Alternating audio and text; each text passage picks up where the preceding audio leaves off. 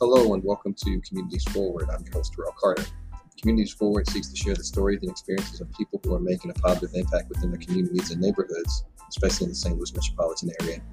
The Communities Forward podcast is brought to you by Rise Community Development, and you can learn more about Rise and how we participate in the process of helping neighborhoods become healthier and more equitable at www.risestl.org, www.risestl.org.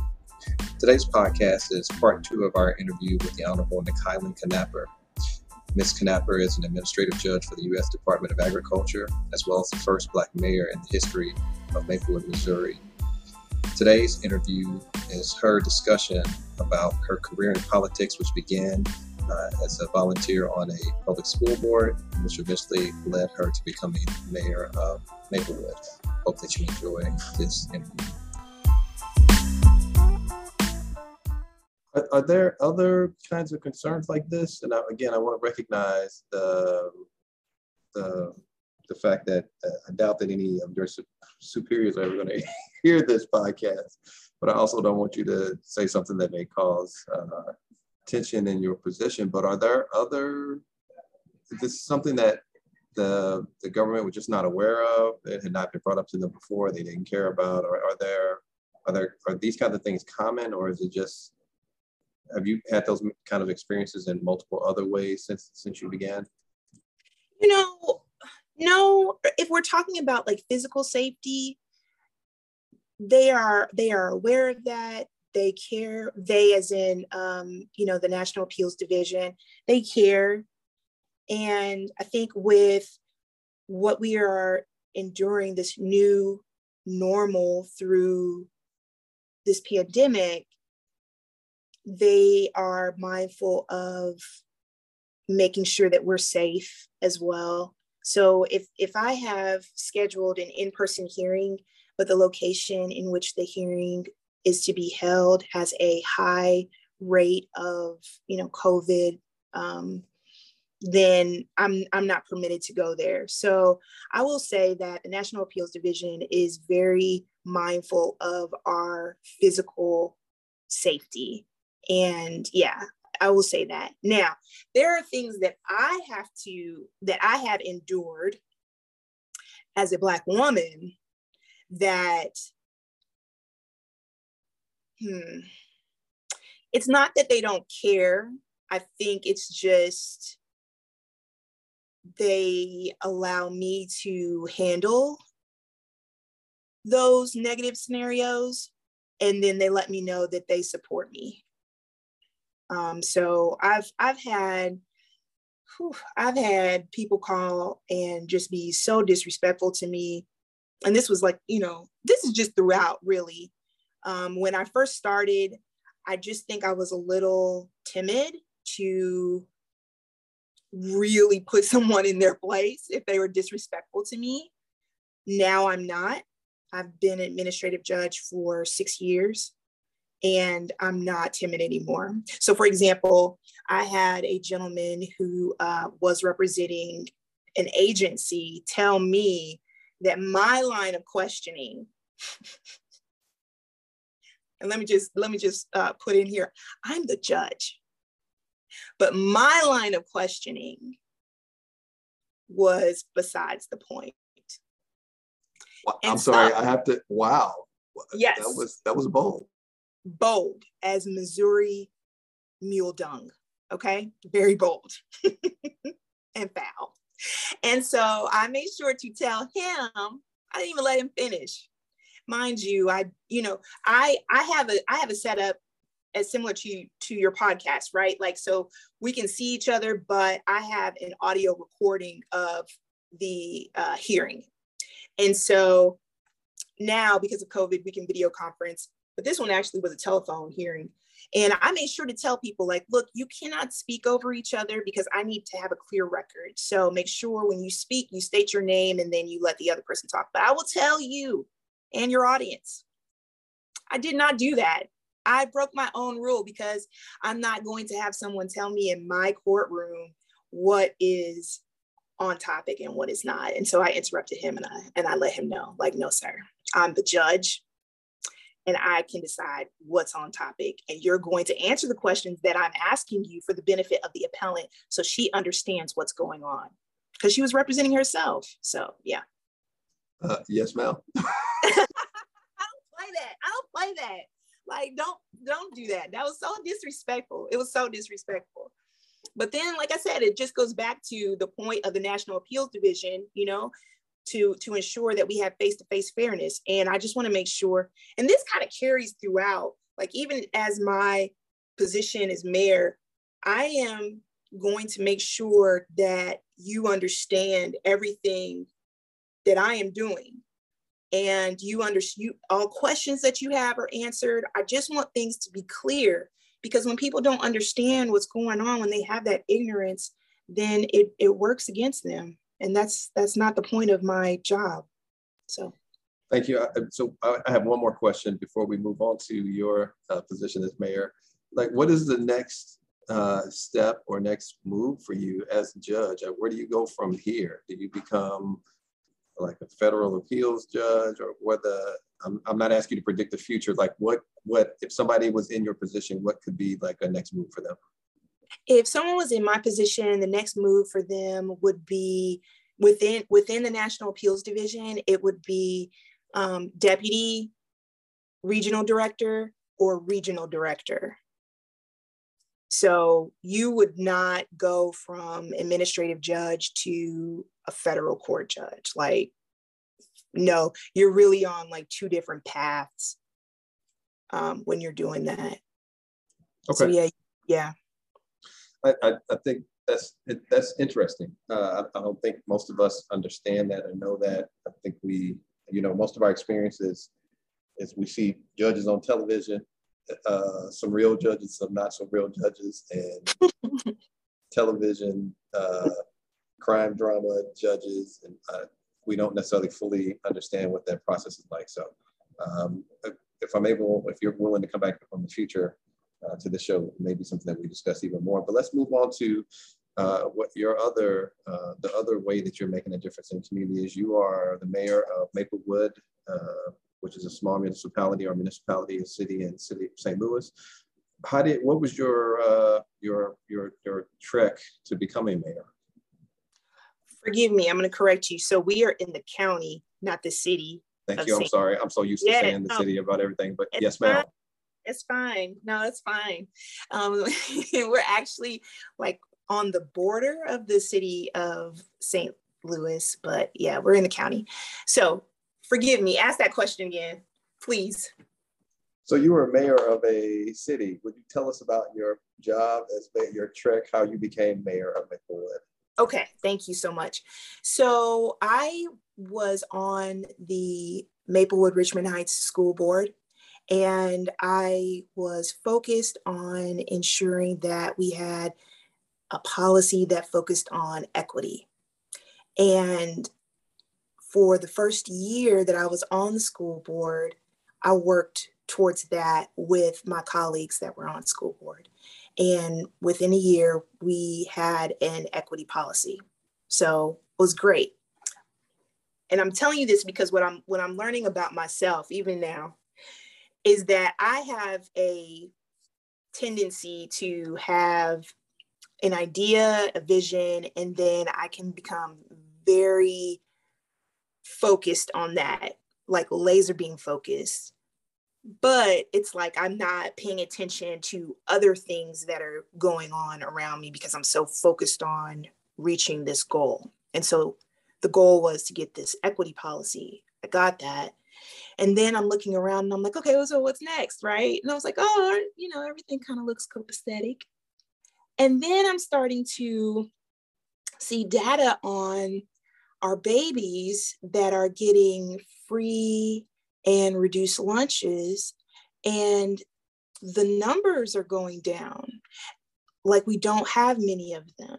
And then I'm starting to look at data that's showing we don't have many children of color in our early childhood center. So now I'm like, well, wait a minute, what's going on?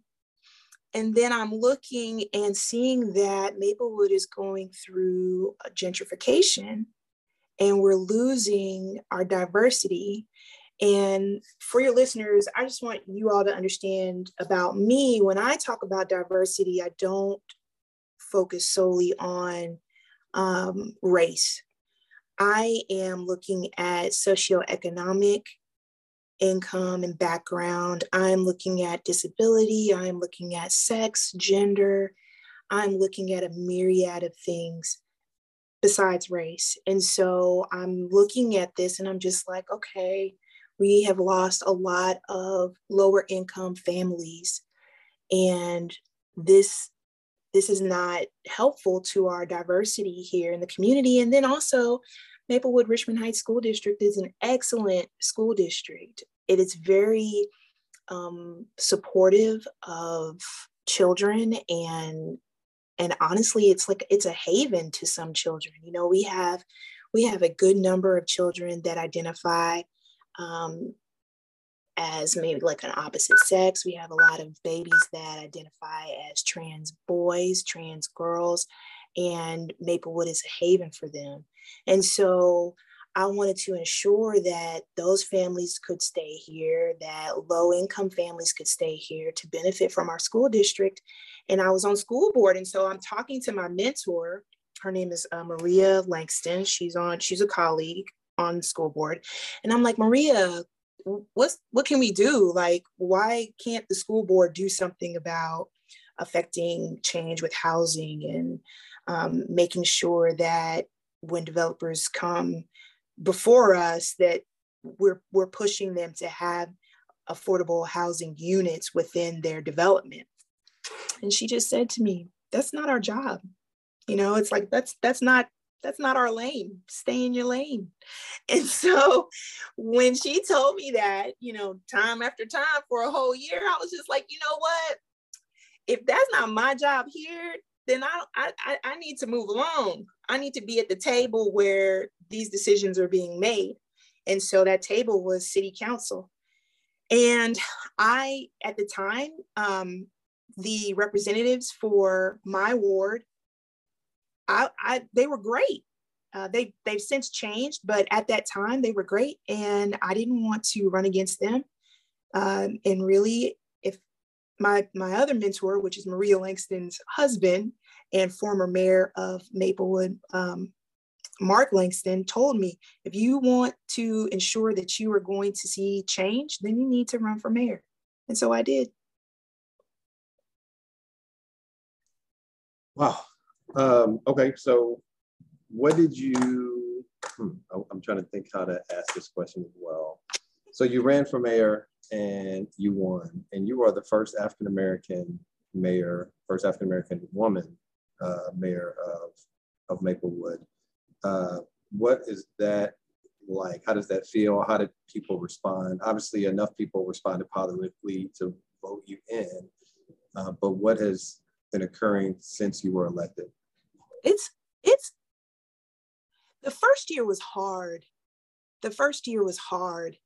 Um, I will tell you that going back to the story I told you about being 12 and like that seed that's planted at the age that was planted in me at the age of 12, wanting to be like Thurgood Marshall. You know, he was the first. And so like like him, I'm like, I want to be a first. I want to be a first. No one tells you what it's like to be a first. You only see like the the history that's being made. And it's exciting to make history but it is lonely to make history as well being the first. And so my first year was very difficult. I had uh, colleagues on council that did not want to work with me uh, and i thought that i would be able you know i thought that i would be able to work with with my colleagues with enough enough of my colleagues if not all of council and get a lot of things accomplished a lot of ordinances a lot of um, policies through and i didn't get as much as i wanted now what's crazy is I, I I I do have a type A personality. I am a bit of a perfectionist. I'm working on that. And so when you talk to someone in the community um, they will tell you that I've done a lot. but I don't feel like I've done that much. Um, but it was it was difficult, and I was working with progressive folks on council uh, during my first year. Excuse me, but I will just tell you that I experienced some racist behavior from progressives, and it was it was awful. I'm just going to be honest. It was awful. Uh, it's better now. Can you give an example? I don't want you to like personally say names or anything like that. Can you give an example of this racist behavior without tipping the, the hand of who it was? Can you help us understand some of the things that you experienced? Yes, I yes. I mean, it's it's on YouTube, unfortunately. Like, you know, it's on the internet forever, unfortunately. Um, so I was elected in April of 2021. I was supposed to appoint people to boards and commissions and our charter and some some ordinances not all of our ordinances but some ordinances said you know mayor appoints council approves and there were members on the council that didn't like that they wanted to be able to appoint and approve and I was not going to allow the authority of the mayor that's given to that position in our um, charter and ordinances to be circumvented. Why? Why? I mean, honestly, you know, one of, one of these things doesn't look like the other, and and it's and it's me being a black woman.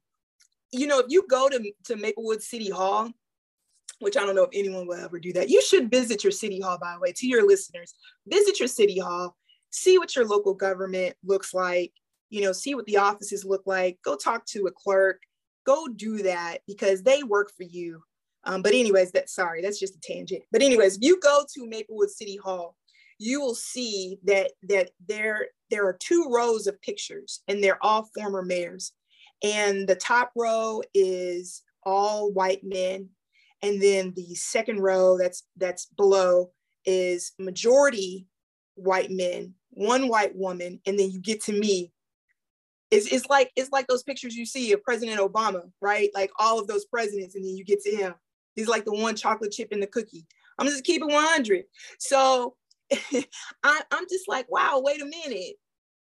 The black woman becomes mayor and gets on the scene and now there is this um, very, very strong push for by some members, not all, but by some members of council to take the authority of the mayor and disperse it amongst council. No, we're, we're just not, we're not going to do that. And so in June, when it was time to make the appointments, before that meeting, I was trying to reach out not trying i did. I, I was i was calling my colleagues to let them know like hey there's one person that i'm going to need to kind of pull off of this appointment list because there's some issues there's conflict between the his appointment and the ordinance so i need to pull him off. And no time did any of the colleagues that i contacted tell me hey we don't like your process. We want to be able to appoint and approve. And we are going to vote against the agenda that has all of your appointments on it. No one told me they were going to do that. They all talked amongst each other and left me out on purpose by design. Yeah, that was awful because then we have this public meeting, and in the public meeting, I am getting, I am blindsided I just want to reiterate I called my colleagues to try to talk to them before this meeting, like that day. And one colleague wouldn't take my call. Another colleague was like, oh, well, um, you know, I'm just going to let so and so take care of this, not letting me know that conversations had been had about what they were going to do. Um, and then another person wouldn't take my call and just like gave me a short response via text. So this was all by design. And then we get into the meeting, and um, one of my colleagues had written out this nasty speech about me and read it. I was elected in April. This is June. And what's crazy is the people that were really coming for me were the ones that were a part of one person was a part of my campaign. Another person um, was a, a an endorsement for me on on my mailers. I mean honestly just just recounting this story it, it was sheer insanity. It was crazy. So yeah. And all of these all of these people that i am you know mentioning excuse me with without names because it wasn't every person on council. It was not. Um, there there were there were key people on council and if you want to see it you can go to youtube. I hope you don't want to see that though. I don't um, i don't. How did it but, how did you resolve all of this or did it ever get resolved? It didn't re- it didn't get resolved.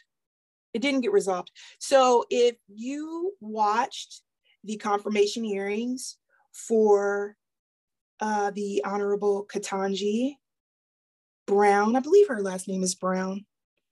Um, if you watched that and you watched how our our senator Josh Hawley, you know, asked her questions, was very disrespectful to her, very rude. How Ketanji handled that, that's what I did for a year. What she did over what, a week or two, two weeks, I did that for a year. Apologizing for things that I really didn't need to apologize for, apologizing, saying, "Oh, I, you know, I'm, I'm, I'm sorry uh, that that was miscommunicated." No, it wasn't miscommunicated, but that's how I had to interact in that space because at the end of the day, I'm here to serve the people and I need to get work done. And so, in order to get that work done, I will eat all of the crow that I need to, even when I, it, it's not just that I am eating this crow, I will do it because I came here to work for the people and I got to get stuff done. But yeah, a year of that how were you able to transition through that year then to actually getting work done for the people?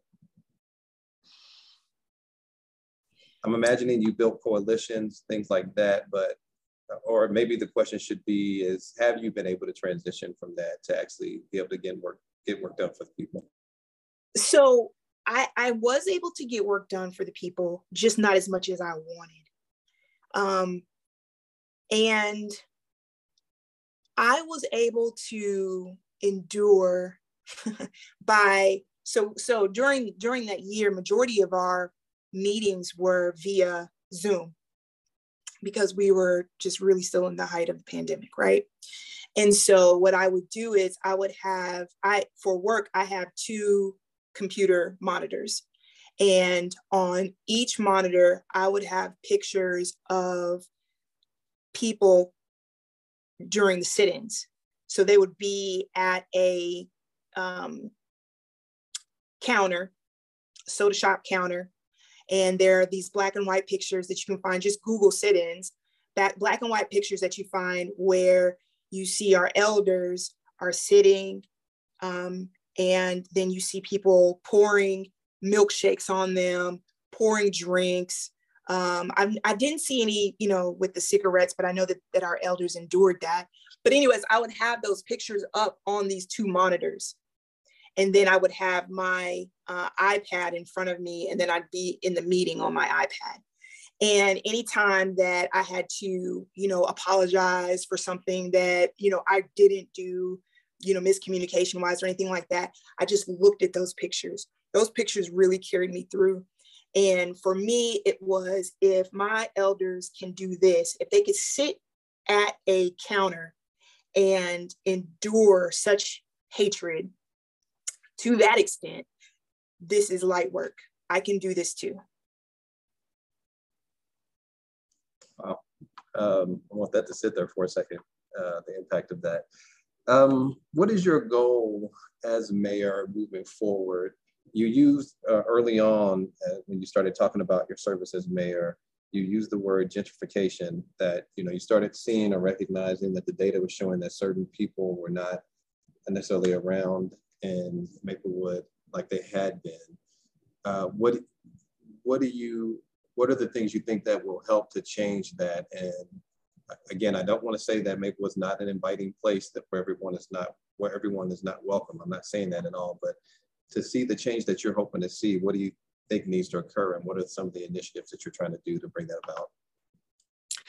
Well, Maplewood is is is small and we don't have a lot of land to develop.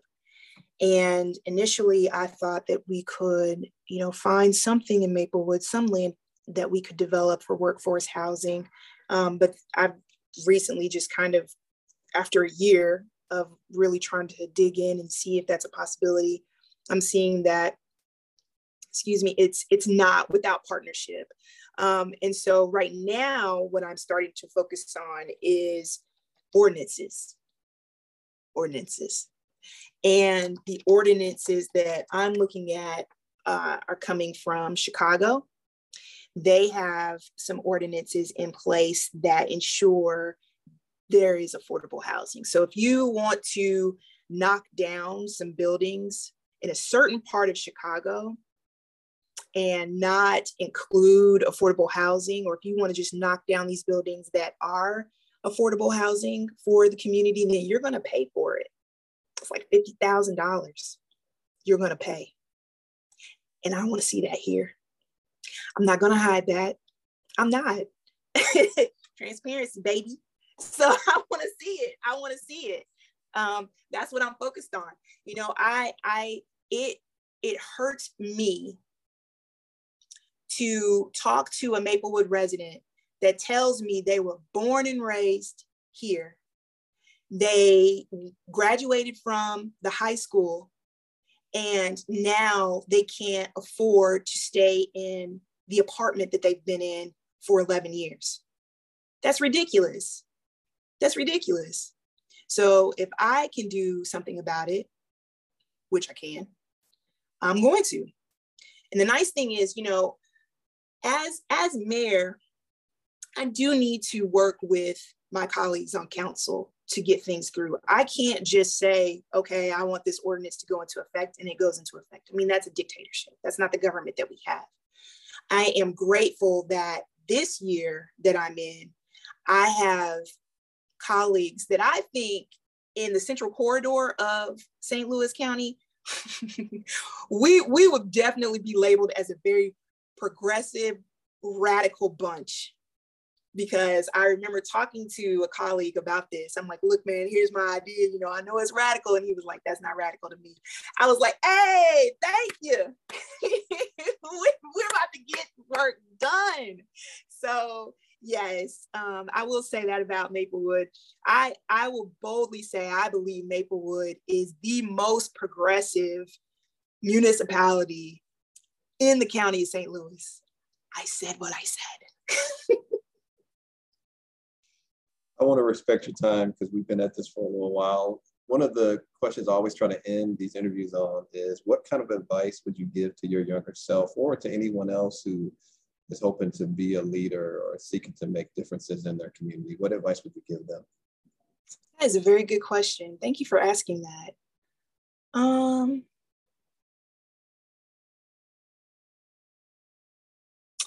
I know this sounds extremely corny. I'm just going to say it though. I would tell my younger self to believe in myself. I did not understand my worth and my value until I reached 40. 40. I did not, I don't have like imposter sim- syndrome, which is what I hear like the young folks say. Um, but a lot of the time I would just, you know, what my mother said was you fake it till you make it. And I felt like I was just faking it a lot. And if I could tell my younger self anything, it would just be believe in yourself. You're not faking it and you're going to make it. So that's it. Thank you so much. Again, I hope to have you on again. I hope you'll be willing to come on again in the future. But thank you for your time. And Thank you for sharing your wisdom and some of your experiences. And uh, I look forward to talking to you again. Yes, thank you so much for having me. I appreciate it. Thank you for your listeners tuning in. I know some of my uh, answers were long winded. That's me. thank, thank you.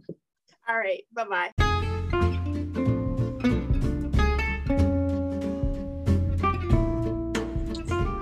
That's the end of our interview with Kylan Knapper. Hopefully you enjoyed it. Check back again next week for a new episode.